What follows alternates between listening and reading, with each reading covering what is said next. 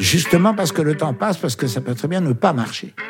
Ou bien marcher un petit peu, puis après s'arrêter. Vous vous retrouvez à 37 ans avec plus rien. Vous n'avez pas la formation pour travailler dans une entreprise, et vous avez la gloire passée. Vous dormiez dans des hôtels merveilleux parce que les maisons de disques... Et puis tout ça, c'est fini.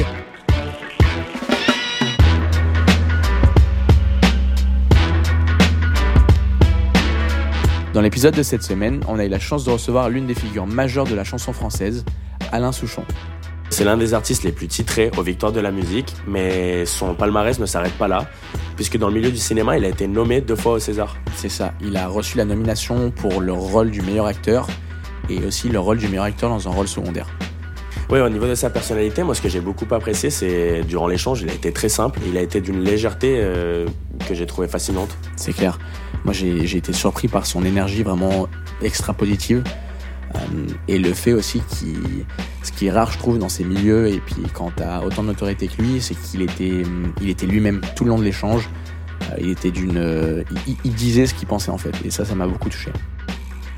On espère que cette discussion vous intéressera et qu'elle vous permettra d'apprendre à mieux connaître Alain Souchon.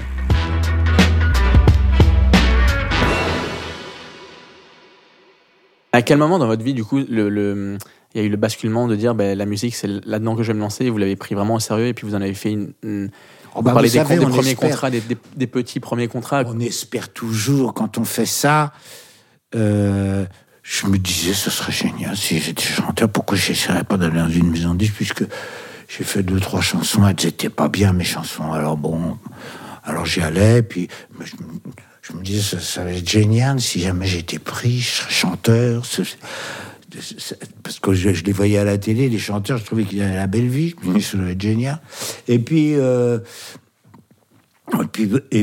j'étais jamais pris.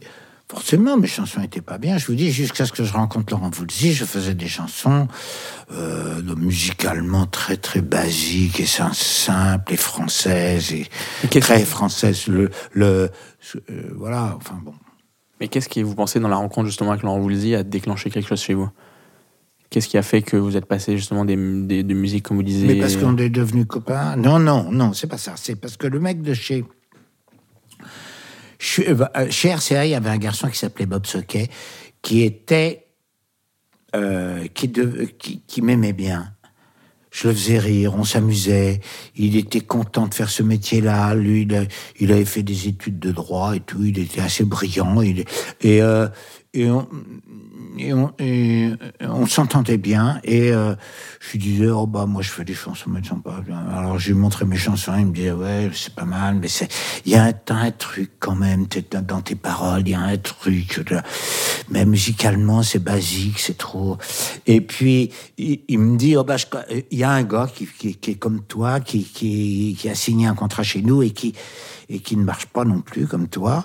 Mais c'est un bon musicien. Il pourrait faire les arrangements de tes chansons. Alors on est parti. Donc c'était Laurent Voulzy. Donc je lui montrais mes chansons très basiques, do, sol, do. Il a fait les arrangements gentiment il fallait qu'il écrive des violons, des trucs et tout. Il n'avait pas l'habitude de ça, il travaillait beaucoup. Il a fait les arrangements de mes chansons pas bien. Et en faisant ces arrangements, on a fait une chanson ensemble. Et il avait écouté, il avait entendu une chanson de McCartney qui lui avait beaucoup plu, et il a pris un peu la cadence de la chanson de McCartney, ça s'appelait Bebop et bim, bam, bebop, bam, il s'en a inspiré.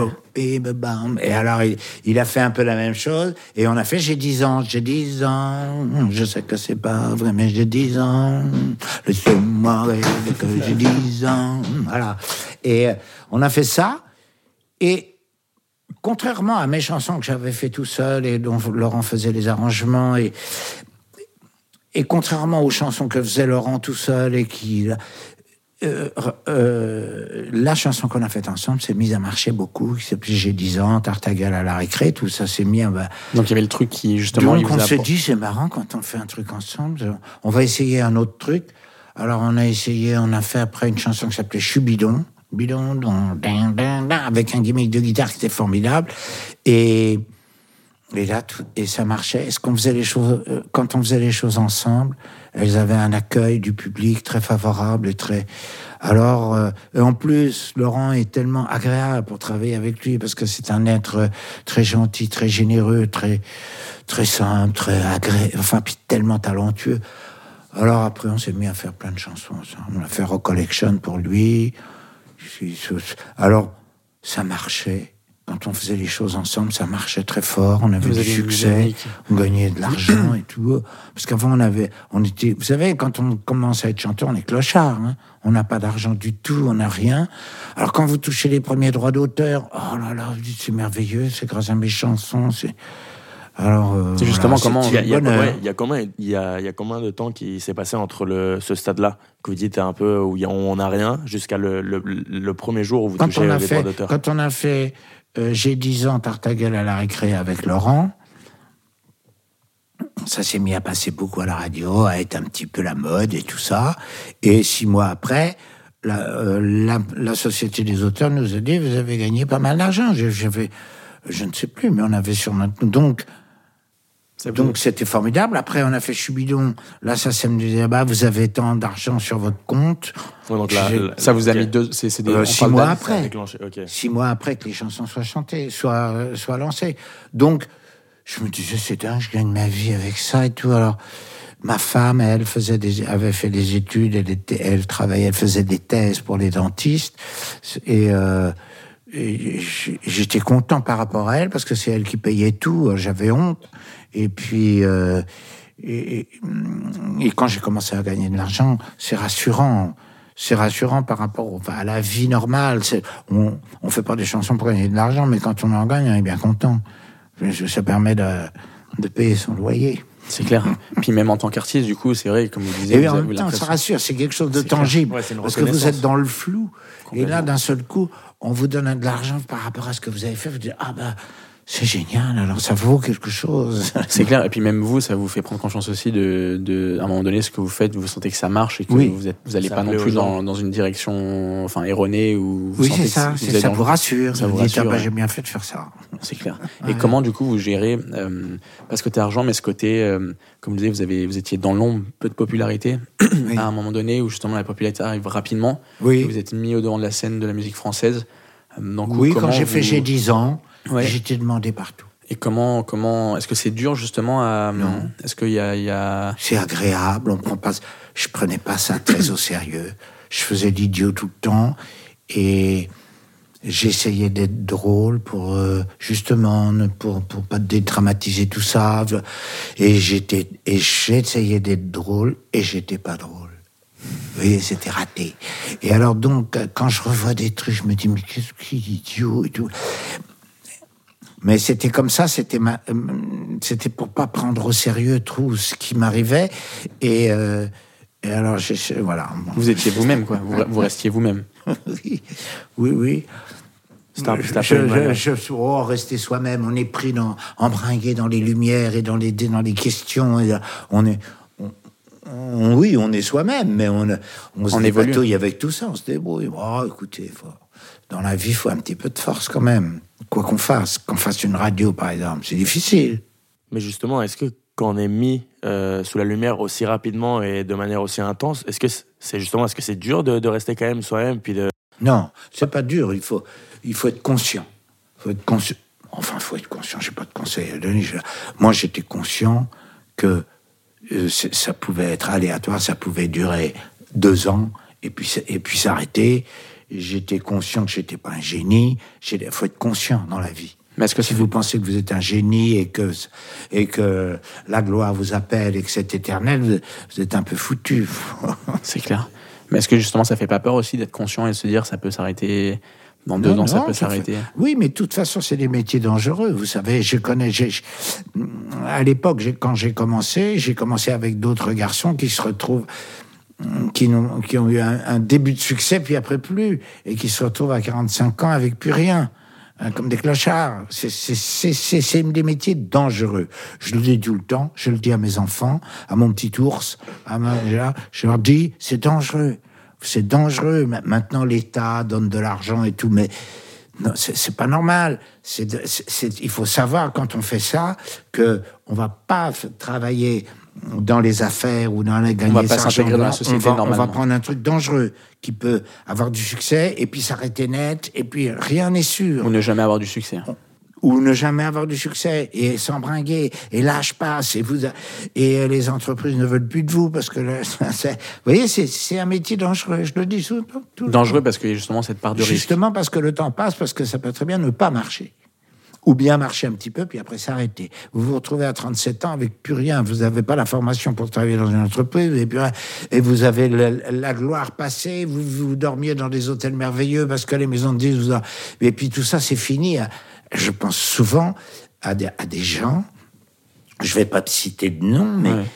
À des gens qui ont eu une gloire incroyable dans la chanson, et puis ça s'arrête. Passager. Pendant 3 ans, et puis après terminé. Mais pendant 3 ans, vous êtes choyé, vous êtes emmené dans des voitures de luxe, vous êtes emmené en avion dans des hôtels sur la Côte d'Azur où vous faites faire des tas de choses, et tout ça s'arrête d'un coup. C'est un peu difficile. Puis en plus, dans le milieu artistique, ça s'arrête du jour au lendemain. C'est assez radical dans ce milieu-là, non ? Bon, non, mais ça peut s'arrêter. Oui, si vous faites une chanson qui marche, puis après, celle d'après qui ne marche pas, ça s'arrête. Oui, ça s'arrête. C'est un peu brutal, oui. Est-ce que vous pensez que, justement, ce côté mental où, justement, vous dites que vous aimiez bien rire, faire rire, est-ce que c'était aussi une sorte aussi de système pour dédramatiser. Détacher, exactement, ouais. Oui, pour dédramatiser tout ça. Et que ça vous a aidé aussi pour... Ça m'a aidé, c'est pour ça que... Le garçon qui m'a fait signer chez RCA, Bob Soquet, et qui m'a présenté Laurent Voulzy, c'est ce qu'il aimait bien chez moi, c'est que je me prenne pas au sérieux. Je disais, non, on allait faire des émissions de télévision avec les... À l'époque, c'était les années fin 60, début 70 et tout. Avec les mecs qui gueulaient sur les plateaux et tout. Alors on riait, on disait, non mais t'as vu, non mais pour qui ils se prennent et tout. On riait, quoi. C'était sympa, cette façon de rentrer dans le showbiz avec ce gars, avec Bob Soquet, qui était un type très intelligent et très agréable. Et est-ce que c'est dur, justement, cet équilibre à trouver où il ne faut pas prendre au sérieux, mais il faut aussi... Ah non, mais il faut être sérieux. C'est ça. Il ne faut pas se prendre au sérieux, mais il faut être sérieux. Il faut faire les choses sérieusement. La feuille de papier, et puis travailler, et puis chercher, et puis essayer d'être original, et puis prendre sa guitare, gratouiller, voir si ça va. Et puis après, j'ai rencontré Laurent Voulzy. Il fallait adapter exactement avec la musique un peu rock qu'il fait, et tout ça, enfin... Mm-hmm. Il fallait que les mots aient un sens et du charme, et qu'en même temps ils soient bien adaptés aux rythmiques, et donc c'est un boulot, quoi, mais qui est agréable à faire, parce que comme tous les boulots, comme vous faites une émission de radio, si elle a du succès, vous êtes très heureux. Là, c'est pareil, vous faites un truc, et puis si ça a du succès, vous êtes très heureux. Vous cherchez le bonheur, quoi. Ouais, mais ça peut être dangereux aussi, parce que des fois, vous pouvez faire quelque chose qui a encore plus de sens. Oui, puis que ça marche pas, mais ça, on le sait. Ouais. Ça, on le sait. Et est-ce que vous pensez que votre entourage... ça a joué on sait que... Je vous dis que c'est dangereux, et que... On peut passer sa vie à faire des choses, du théâtre ou de là, et puis que ça marche jamais. Ouais, mais souvent, donc c'est des métiers dangereux pour ça. Et puis en plus, ça. Dans la chanson, ou bien dans le théâtre, ou n'importe où, le cinéma, ça peut marcher pendant 2 ans, puis s'arrêter net. Ouais, et clair. Puis vous êtes clochard. Mais moi, ce que j'ai l'impression aussi, c'est souvent, même moi par exemple, j'ai l'impression que dès que les gens... Je trouve que ce que je fais bien, moi aussi je me dis c'est bien, alors que des fois, j'ai pas besoin de penser que les gens pensent que c'est bien, je sais. Et c'est ça qui peut être dur aussi, comme vous dites, de jamais avoir la lumière sur soi, ou... C'est dangereux, justement, aussi, je pense, d'accorder trop d'importance à... Ah non, vous faites une émission de radio, c'est pour que les gens qui les entendent aiment bien.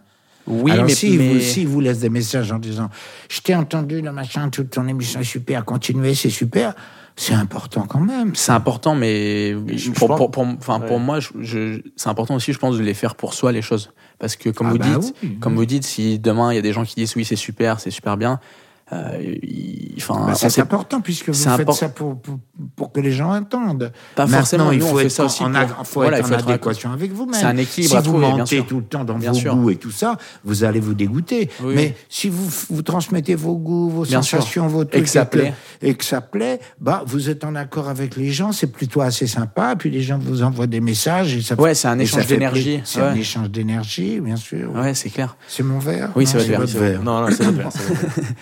Et... est-ce que vous... on boit du gin à 10h du matin, c'est pas bien. Non, c'est de l'eau. Est-ce que vous pensez que l'entourage, votre entourage vous a beaucoup aidé dans votre carrière? Oui, parce que j'ai une femme qui a fait des études supérieures et qui est un être sensé, équilibré. Et c'est très important, les femmes. Si j'avais eu une femme... qui aimait que danser, prendre de l'ecstasy, ça vous aurait attiré? Ma vie aurait... Je ne sais pas, je crois pas. Mais certainement que ça aurait changé. Parce que là, j'ai une femme qui est très jolie, qui aime la danse, qui aime le rock, qui aime tout ça, et qui en même temps a fait des études supérieures, a un cerveau bien fait, et c'est très agréable. Et qui apporte un peu aussi le côté sérieux. Oui. Elle n'est pas que sérieuse, elle aime rigoler, mais elle a une tête bien faite, quoi. Voilà. Il y a des choses, on les fait bien, et d'autres, on rigole. Une belle déclaration. Il ne faut pas tout mélanger. Ouais. C'est clair, c'est justement ça l'équilibre. Je trouve qu'il est dur à trouver. Voilà. Moi, je suis plus fouillis. Mais c'est ce qui fait. Enfin, c'est que j'apprécie, c'est que vous êtes vous-même et que vous n'essayez pas de différer de vous-même. Du coup, on en était au début de votre carrière. C'est quoi les moments qui vous ont marqué dans votre carrière? Les moments où vraiment vous. Quand j'ai signé ma maison de disques, on m'a envoyé faire. La Rose d'Or, qui était un concours pour les chansons, un concours de chanteurs, ça n'existe plus ce genre de choses, mais alors c'était à Antibes, et alors j'avais jamais chanté. C'est ça, deux, trois fois dans des cabarets à Paris où il y avait 20 personnes qui m'écoutaient, qui s'ennuyaient, et là on se retrouve sur une scène pour faire ce concours. Et là, il y a 20 000 personnes. Alors là, c'était très spécial, parce que c'était la première fois.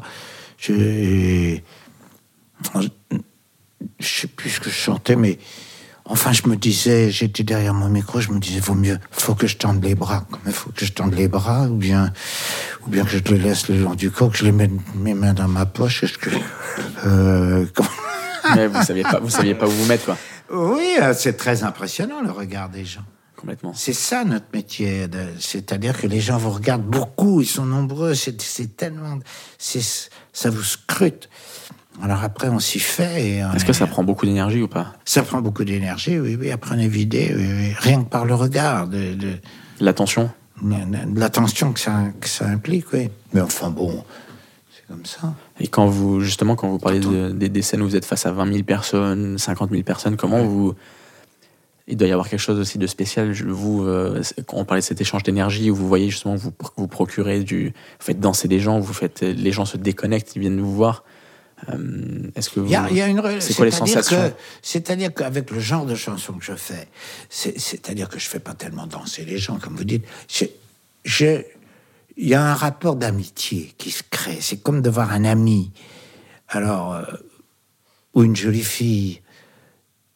Il y a un lien. Vous scrutez dans le regard de la fille ou dans son attitude, si elle vous aime bien ou pas.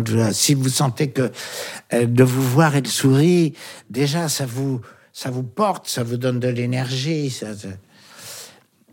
Si elle vous dit non, mais pour qui tu te prends? Ouais, les signaux non verbaux. C'est déjà plus pareil. Comment? Les signaux non verbaux. Enfin, c'est ça. Alors, comme j'ai eu des chansons qui ont eu du succès, tout ça, je suis plutôt accueilli sur scène d'une manière qui me touche beaucoup. Une espèce d'applaudissement. Ouais. Comme si les gens étaient heureux de me voir, ce qui n'est pas le cas, mais c'est un respect, une façon de dire bonjour qui est très agréable pour le chanteur. C'est clair.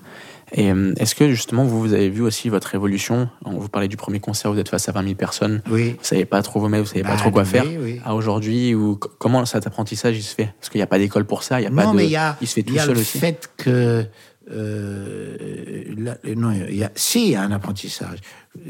C'est les années que j'ai passées où j'ai beaucoup chanté, j'ai fait des tas de tournées et tout. Alors maintenant, je sais que les gens vont me dire bonjour gentiment. Hein. Leur façon de dire bonjour, c'est de m'applaudir. Ils sont 6000, on rentre, je monte, et puis je leur dis bonsoir, et puis je chante une chanson juste avec ma guitare pour comme un coup de chapeau, comme un bonjour, quoi. Eux, ils me disent bonjour en m'applaudissant, ouais, bravo, bon, je sais pas. Et puis moi, je chante ma chanson, puis voilà. Vous parlez de justement chanter vos chansons. C'est un rapport affectif. Mmh. Même si les gens sont 20 000, c'est un rapport d'être humain à être humain. Mais c'est clair. Mmh. Mais ça doit être, j'imagine, ça doit être dur aussi quand justement il y a ce rapport humain-humain, on le sent quand il y a peu de gens. Mais quand vous êtes face à des foules oui. de beaucoup de personnes, ça doit être dur aussi. Enfin, vous voyez pas les gens, quoi. Vous voyez pas des regards. Vous êtes face à un auditeur. Oui. Enfin, c'est un être. C'est un être spécial.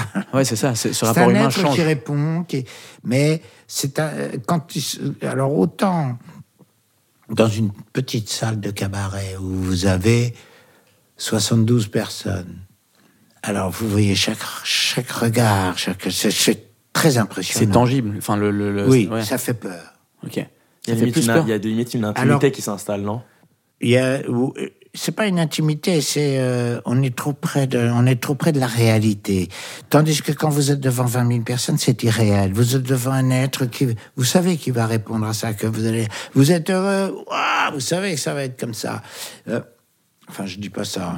Hein. Ouais. C'est un peu lourd. Mais vous voyez, il y a. Ouais. Donc, c'est une réaction. C'est un métier aussi, quoi. Qu'est-ce que je voulais dire ? Non, mais c'est clair. Faut avoir l'habitude, faut. Oui, mais au début, on l'a pas. Au début, on est terrorisé. Oui. Oui, mais ça se voit, les chanteurs terrorisés au début. C'est votre fiancé qui vous appelle, qui gueule peut-être. J'ai pas de fiancé encore. Ah bon. Je suis jeune. Non, mais sans avoir une fiancée fixe, vous pouvez en avoir plusieurs. C'est vrai. Ah. C'est vrai. Mais faut pas le dire, voilà, t'as la radio, hein. C'est clair. Je m'avancerai pas sur ce terrain-là. Moi. Ah non. Ok. Et moi, ce qui m'intéresse aussi, c'est les chansons que vous écrivez. Oui. Justement, vous parliez tout à l'heure, c'est s'accorder, enfin déjà écrire soi-même, ça doit être difficile de faire du sens dans ses pensées, mais de les accorder avec le rythme de quelqu'un d'autre. Oui, comment ce process, vos chansons, vos paroles, elles font beaucoup de sens. Enfin, elles sont. Enfin, moi, je trouve que c'est comme un écrivain qui décrit, qui analyse, qui décrit, qui est curieux. Oui, un peu. Et comment, justement, vous... Parce qu'une chanson, c'est court aussi, c'est 2-3 minutes. Comment vous arrivez ?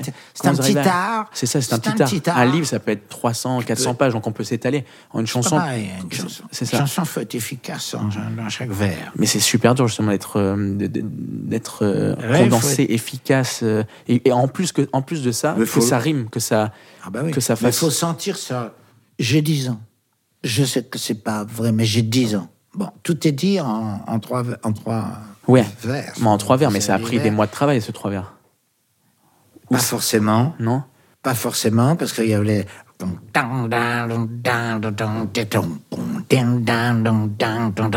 J'ai 10 ans. Et ce rythme... Je sais pas, c'est pas vrai, mais j'ai 10 ans. Parce que ça allait bien de dire j'ai 10 ans avec ce qu'il faisait à la guitare. J'ai 10 ans. Est-ce que vous... Alors, c'est une question aussi de sentir les choses. Ça, les choses se sentent aussi... Enfin, je veux dire, c'est pas avec l'intelligence qu'on fait ça. On fait ça avec l'intuition, la sensibilité, la sensation.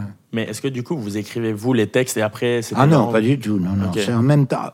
C'est un processus qui est en même temps, en fait, du coup. C'est en même temps. Oui. Il vous fait écouter ces morceaux, ces accords. Et après, vous avec le texte, vous vous accordez à la musique ou c'est à l'inverse? Est-ce que non, c'est l'inverse. C'est-à-dire que quand on travaille avec Laurent, là, je suis en train de travailler. Il a sa chanson, elle est déjà faite. Ah ouais. Ah d'accord, ok. Donc et je lui dis, Oh, bah, écoute, alors tu veux. Ah, bah, c'est l'histoire d'une baleine. Alors, ton histoire de baleine, j'aime pas. Alors, on va prendre autre chose, d'accord? Alors, il s'agit d'une jolie fille. Ah, c'est mieux. Oui, on travaille comme ça. Mais vous avez pas, justement, dans un album, une thématique que vous voulez aborder? Il y a des chansons que vous l'avez fait, non? Si, il y a des fois, oui. Il y a des fois où vous avez un message à faire passer, où justement, c'est réfléchi. Non, mais on réfléchit. Les mots vous apportent des idées. Sa phrase musicale, la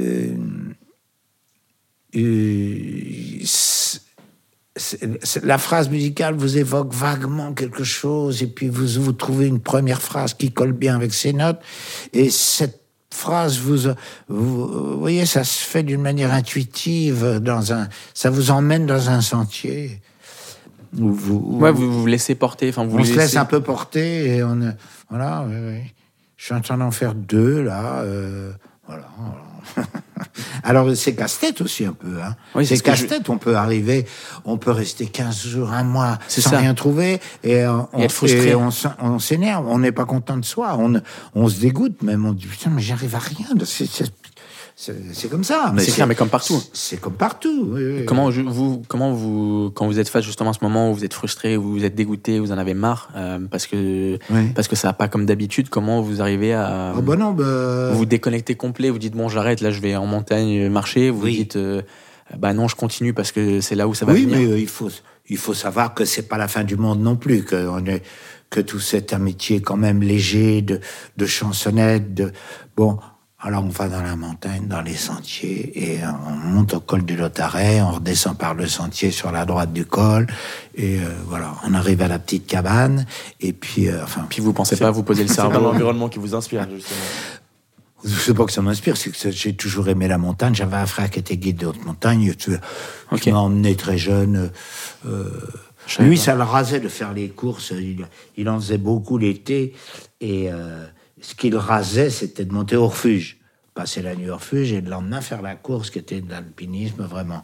Mais monter au refuge, ça le rasait, c'était long, c'était marcher pendant 2-3 heures. Ça le rasait, ça veut dire quoi? C'est la montagne. Bien sûr. Ça le rasait, ça veut dire quoi? Parce que ce qui était important, c'était de faire l'aiguille qu'il devait faire le lendemain matin. Se lever à 2 heures du matin et aller faire l'aiguille, ça, c'était tendu. C'est un objectif, ouais. Mais aller jusqu'au refuge. Ça l'ennuyait. Tout ce qu'il y avait entre son objectif. Partir à 4 heures de l'après-midi pour être à 7 heures au refuge ou 8 heures, et puis dormir, et puis l'anxiété après.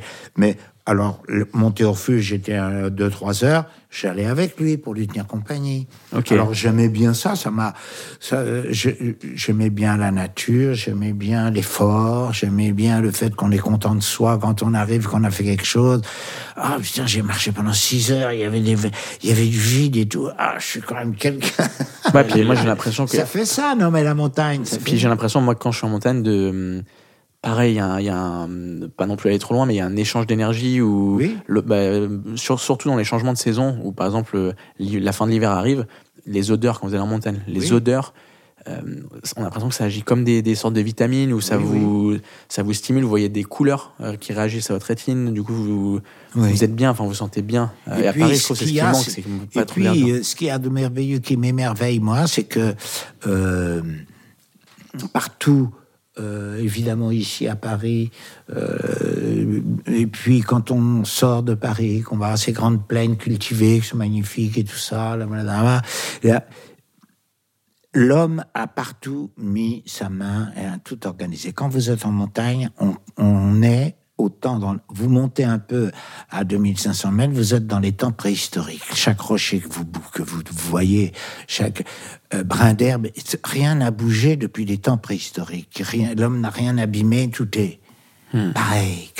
Alors c'est très émouvant, ça, j'adore ça. J'aime bien me balader, surtout votre vallée là-bas, entre Briançon et le Lotaret, j'adore. Mais vous y retournez? Parce qu'en plus il fait beau. C'est clair, il y a le climat, un des plus beaux climats de France. Il est tempéré, c'est pas humide, c'est pas sec. C'est la ville la plus ensoleillée de France. Briançon, c'est ça, Briançon. Vous arrivez à y retourner un peu de temps en temps? Oui, bien sûr. Ah bah justement, j'ai joué au hockey, moi, cette année à Briançon. Vous avez quoi? J'ai joué au hockey sur glace. J'ai passé l'année à Briançon, ouais. cette année. Ah oui, d'accord. Ouais, c'est vrai, c'est, il pleut pas souvent, il fait soleil tout le temps. Et c'est vrai que les paysages sont magnifiques. Merveilleux. Enfin, c'est une ville historique avec. Faut pas le dire parce que sans ça, tout le monde va y aller. C'est vrai. Il faut pas, faut qu'il y ait que nous. C'est vrai. Non, c'est vrai. C'est exactement. C'est vrai. Et vous parliez de d'anxiété. Moi, c'est un sujet qui m'intéresse. Est-ce que c'est quoi vos sensations, vous justement, quand vous vous préparez pour faire des tournées, quand oui. Est-ce que vous avez du stress, peut-être. Est-ce que est-ce que ces sensations ont évolué aujourd'hui? Vous arrivez à le contrôler? Ça a évolué. Ouais. Mais au début, vous êtes très stressé. D'abord, la première fois qu'on vous dit que vous allez chanter devant plein de gens, ça vous dites, mais je ne vais pas être à la hauteur, je ne vais pas savoir. Alors, heureusement, j'avais des chansons qui passaient un peu à la radio, comme J'ai 10 ans ou Chou Bidon. Quand je les faisais, les gens, ça les amusait. Ils disaient, ah ouais, c'est le mec qui chante ça, ouais, c'est sympa. Mais sans ça, vous avez peur, oui, c'est des métiers où on a ce qu'on appelle le trac. Oui. Tout le monde a le trac, les acteurs de théâtre, tout le monde a le trac. Oui. Comment vous le... Non, bah, rien, on peut rien faire. On peut rien faire. Non, on peut contrôler sa respiration, essayer de se déconnecter un peu, de pas se mettre trop d'attente. Vous avez pas... il faut essayer de dominer le truc, de dire non mais j'ai choisi de faire ça, faut le faire, et puis c'est tout. Soit vous êtes en montagne, que vous montez dans un truc un peu vertigineux, il y a des moments où vous avez envie d'arrêter, puis de dire non, mais putain, puis on a peur. Mais vous n'êtes pas face à 30 000 personnes quand vous le montez. Non, c'est pas pareil, mais c'est aussi un truc de challenge. Ouais. Il faut bien y aller. Maintenant que je suis là, tu vas pas redescendre, tu peux pas redescendre d'ailleurs. Il faut continuer à monter parce que. Et donc, c'est comme ça, vous entrez sur scène, vous avez. Puis j'étais avec mon petit-fils à La Rochelle la dernière fois qu'il y avait les francophonies. Et mon petit-fils, il avait 5 ans, 6 ans. Et il monte avec moi sur le côté de la scène, avant d'entrer en scène. Il me dit, oh là là, les gens, mais comment tu fais, ça te fait pas peur? Vous voyez, cette espèce de naïveté, de fraîcheur, de dire « Oh là là, tous ces gens qui te regardent, on dit, ça ne te fait pas peur ?» Ben, je lui dis « Si, ça me fait peur, mais justement, mon truc, c'est de faire mon travail, il faut chanter ma première chanson. On a peur, mais il faut la chanter convenablement, c'est comme ça, malgré la peur. Et puis après, petit à petit, étant donné que les gens vous applaudissent et vous regardent avec bienveillance, eh ben ça se détend. Ça s'efface. Oui, une fois que vous commencez, c'est bon, c'est lancé. Voilà. Okay. Moi, j'ai l'impression justement que c'est ça aussi qu'on est stressé, c'est de le faire, de faire. Ouais, le plus dur, c'est de commencer. C'est ça. Une fois qu'on commence, c'est lancé. Puis vous êtes dedans, du coup, vous réfléchissez plus. En fait, c'est le moment où on est dans sa tête. C'est là où moi j'ai l'impression qu'on se fait du souci, et quand on le fait, au début on va être stressé, c'est normal, mais c'est en faisant aussi qu'on devient moins stressé, et puis ça s'efface tout seul, parce qu'on est dans un truc, on oublie la crainte, et petit à petit ça se met en place. Au bout de 5-6 chansons et tout, sauf s'il y a une chanson qui vous fait, où vous savez que vous allez vous trompez souvent, vous dites putain là, ah oui là, vous avez l'attente sur un truc. Ouais. Mais bon, écoutez, vous savez, je me dis que j'ai eu la chance compte beaucoup dans la vie. C'est-à-dire que moi, j'ai eu une chance d'avoir... On me dit, oui, mais t'as du talent et tout, mais j'ai rien fait pour avoir ce talent. C'est une chance d'avoir fait des chansons qui plaisent. Vous l'avez travaillé, ce talent ?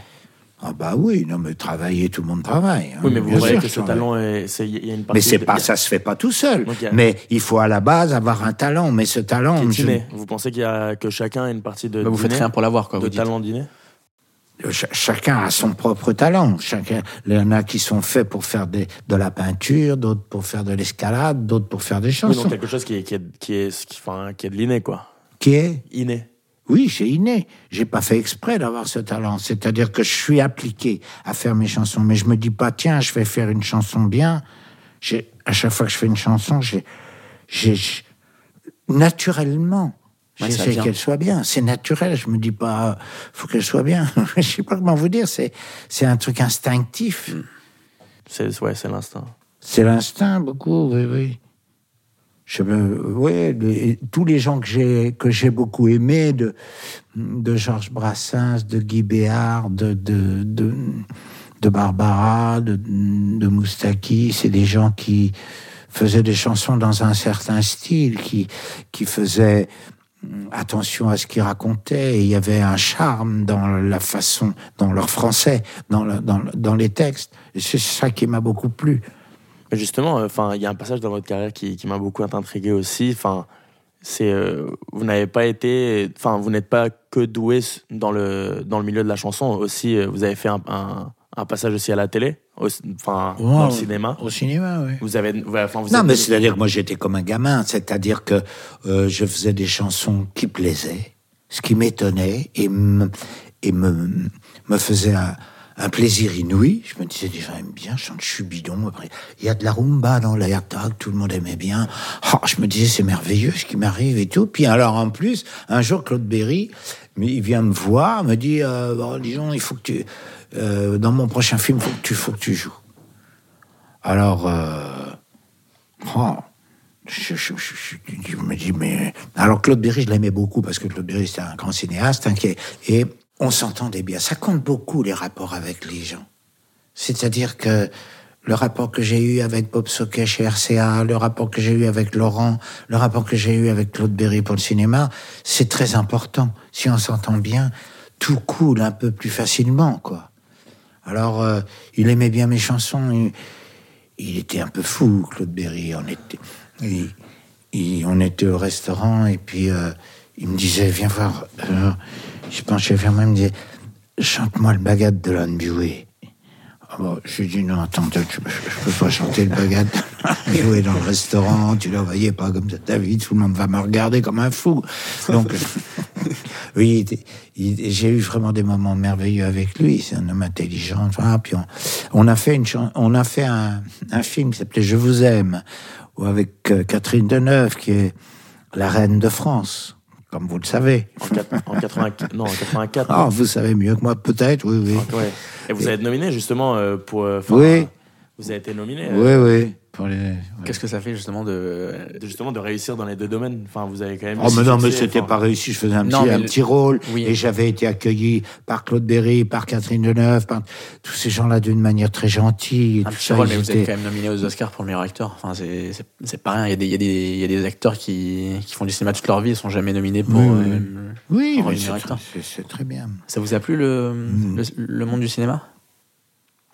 Le monde du cinéma m'a beaucoup plu. C'est des gens intelligents, gentils, des jolies filles séduisantes et tout, bien sûr. Des garçons intelligents aussi, qui inventent des histoires et qui comprennent les images. Tout ça m'a beaucoup plu. Mais, entre faire la liberté qu'il y a quand vous êtes auteur-compositeur. C'est-à-dire, vous êtes dans votre chambre, puis vous faites une chanson avec votre guitare, ou avec Laurent Voulzy, vous faites une chanson, et cette chanson, elle s'envole, et elle charme tout le monde. Enfin, j'exagère, mais c'est... Elle touche, ouais. C'est merveilleux, ça. Après, quand on vous fait du cinéma, on vous dit, bon, apprends ces deux pages par cœur. Que c'est pas vous qui avez écrit. Et puis, voilà. Et puis, après, tu te mets là... Tu vois, devant barre, là, et puis tu fais 3 pas jusqu'au point, tu vois, il y a un point par terre, et puis au point par terre, la fille, elle vient, puis elle te fout une baffe, alors à ce moment-là, tu dis la 2e page. Bon, bah, ce qui était marrant, c'était de me dire, je fais du cinéma, c'est incroyable, je suis acteur de cinéma, blablabla. Mais faire ça, ça m'ennuyait. Mets-toi là, dis ça, tout ça m'ennuyait. Alors que si je suis dans ma chambre à faire ma chanson, ça m'ennuie jamais. Donc voilà, mais c'est les grands... Et puis, oui, dire les choses comme elles doivent être dites, c'est-à-dire que la façon dont je vous raconte là, c'est un peu ennuyeux, mais il y a aussi le fait qu'il y a des gens comme Jean Gabin, Gérard Depardieu, Jean Poiret, des gens qui dépassent tout ça et qui rayonnent d'eux-mêmes. Et moi, j'étais pas comme ça. J'étais un petit acteur de pas grand-chose. Donc, c'était... Ces gens-là transcendent leur métier. C'est des gens extraordinaires. Vous voyez qui c'est, Jean Poiret? De nom. Jean Poiret. De nom, oui. Je suis fou. Mais Depardieu, oui, moi, c'est un acteur... Depardieu, vous voyez qui c'est? Bien sûr. Oui. Il est lui-même, enfin, c'est un... Oui, c'est extraordinaire, qui peut être dans le drame, dans le drôle, dans la folie, dans le... extraordinaire. Il faut un peu de folie aussi pour réussir, non? Sans doute, lui est un petit peu fou, oui. Mais pas forcément, je ne sais pas si Jean Gabin était fou, je ne crois pas, il était un immense acteur. Sur la... votre carrière aujourd'hui, du coup, comment, quand... est-ce qu'il y a des moments dans votre carrière où vous vous dites j'en ai marre, j'ai envie de prendre une pause, j'ai envie de... Il y a un rythme qui est trop intense, ou est-ce que non. Vous ne vous êtes pas réfléchi, vous... Quand vous avez écrit, vous êtes embringué dans tout le temps faire des choses, tout le temps préparer, tout le temps là. Alors, mais sur une carrière du des vie, fois, est-ce que vous vous dites, je suis très ami avec plein de chanteurs. Il y en a un que la France adorait. Je ne vais pas vous dire le nom, mais tout le monde l'adorait. Puis il y a une dizaine d'années, il me dit, ben voilà, moi je vais arrêter. J'ai dit, je vais arrêter. Ben oui, mais qu'est-ce que tu vas faire? Ben rien. Comment rien? Ben non, rien. On a des vies tellement intenses quand on est chanteur, on vous trimballe ici, on a, allez chante, 40 000 personnes, machin, reviens, tiens, t'es à la télé, on te pose des questions. Alors, je lui dis, mais qu'est-ce que tu vas faire? Ben, je vais aller sur la Côte d'Azur, puis je vais rien faire. Et je comprends ça. Et souvent, ça fait ça, on a envie de faire ça, de rien faire, parce qu'on a eu des vies tellement intenses que voilà, puis moi j'aime bien rien faire. Ça reste un art. Comme un feignant. Ça reste un art. Ça reste un art. Ah non, je trouve qu'on l'art de rien faire. L'art de ne rien faire. Ouais. Comme en Italie, ils appellent ça comment, la farniente? Ouais, c'est ça. Farniente. Ouais, c'est ça. Farniente. Mais on s'y habitue aussi, justement, être dans un rythme effréné, ça devient aussi quelque chose qu'on. Oui, on aime, s'habitue, on s'habitue. Vous avez raison. Et puis on doit s'ennuyer quand on ne fait rien. Oui, c'est ça. Est-ce que c'est un peu addictif, justement, cette vie effrénée où, justement, ça ne s'arrête jamais? Oui, mais...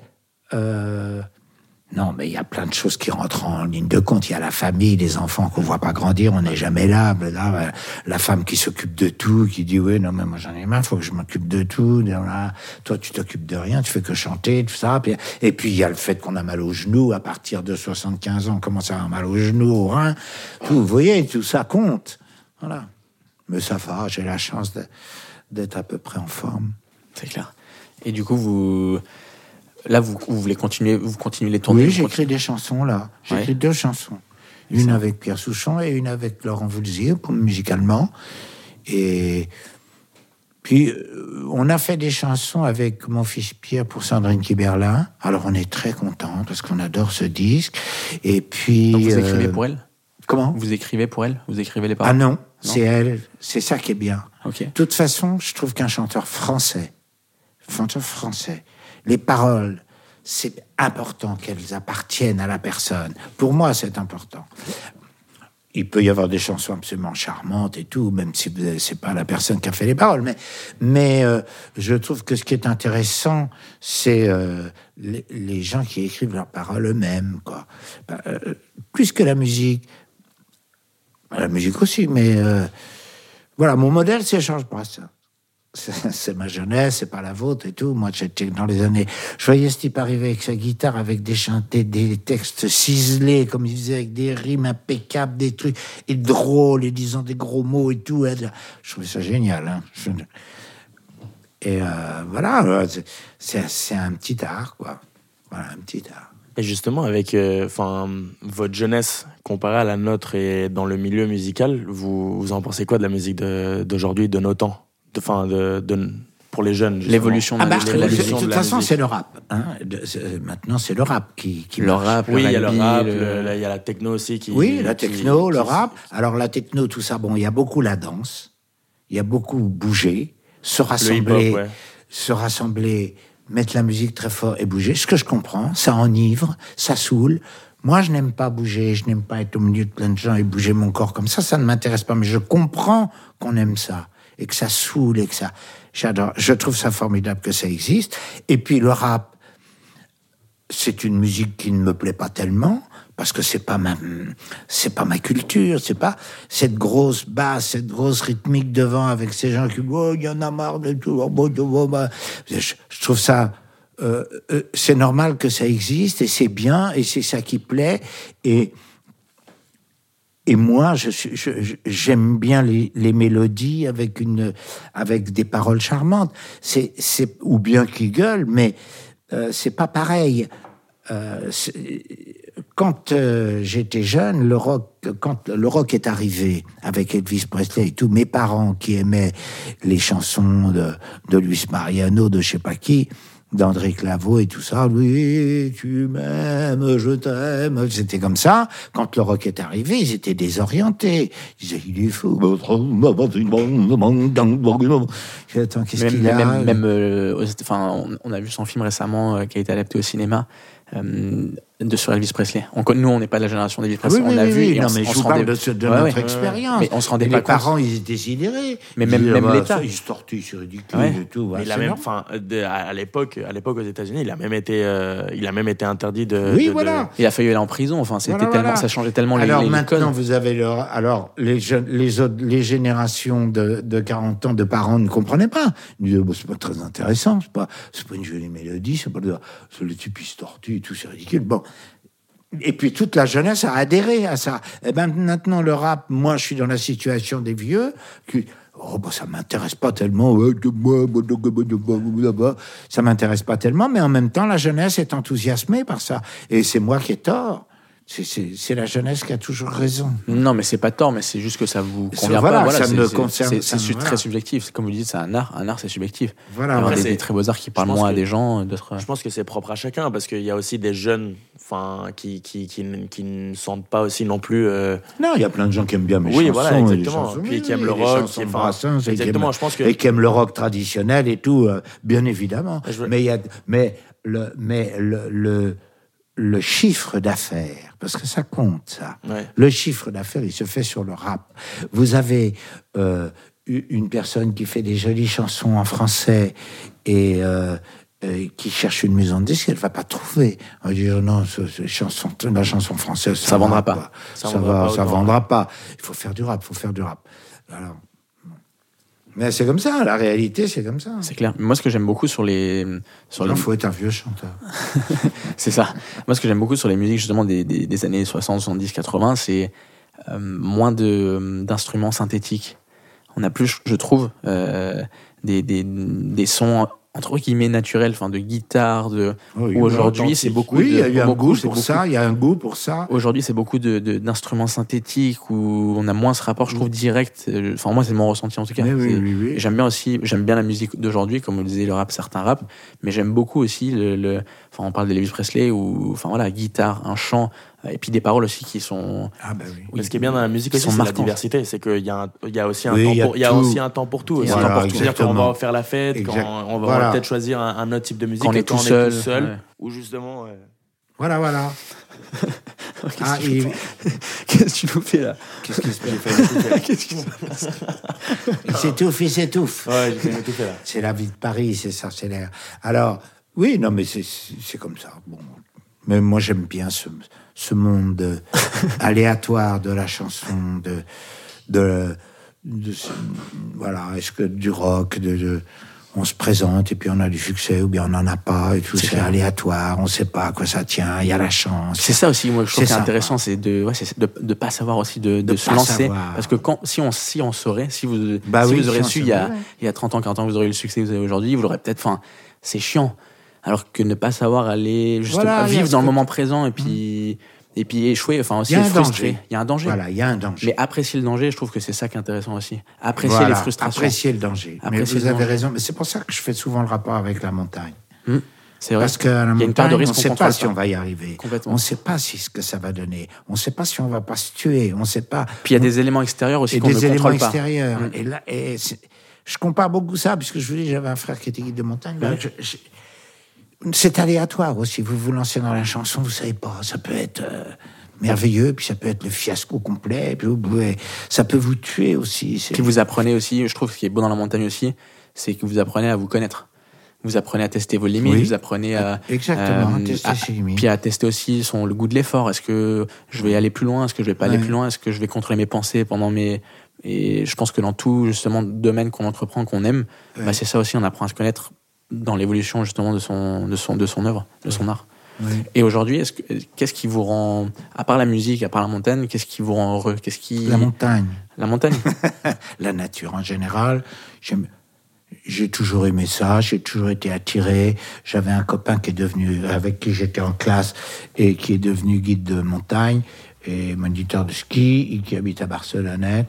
Et quand on avait 17 ans et qu'on était en classe ensemble, on disait de toute façon on va pas rester à Paris là, tout ça c'est pas possible, on va aller faire de l'élevage dans les Alpes, okay, c'est bon. Ou partir au Canada, là où il y a la nature, quoi. On était attirés par la nature. Et alors, lui, il est devenu guide, et puis moi, je suis devenu chanteur. Mais dès que je peux aller sur le bord de la mer, soit dans la campagne, à n'importe quelle campagne, même j'aime les agriculteurs, j'aime les gars sur leur tracteur, qui sont là tout seuls, sur leur petit royaume, à faire leur sillon et tout. J'aime bien. Excellent. Ouais. Super.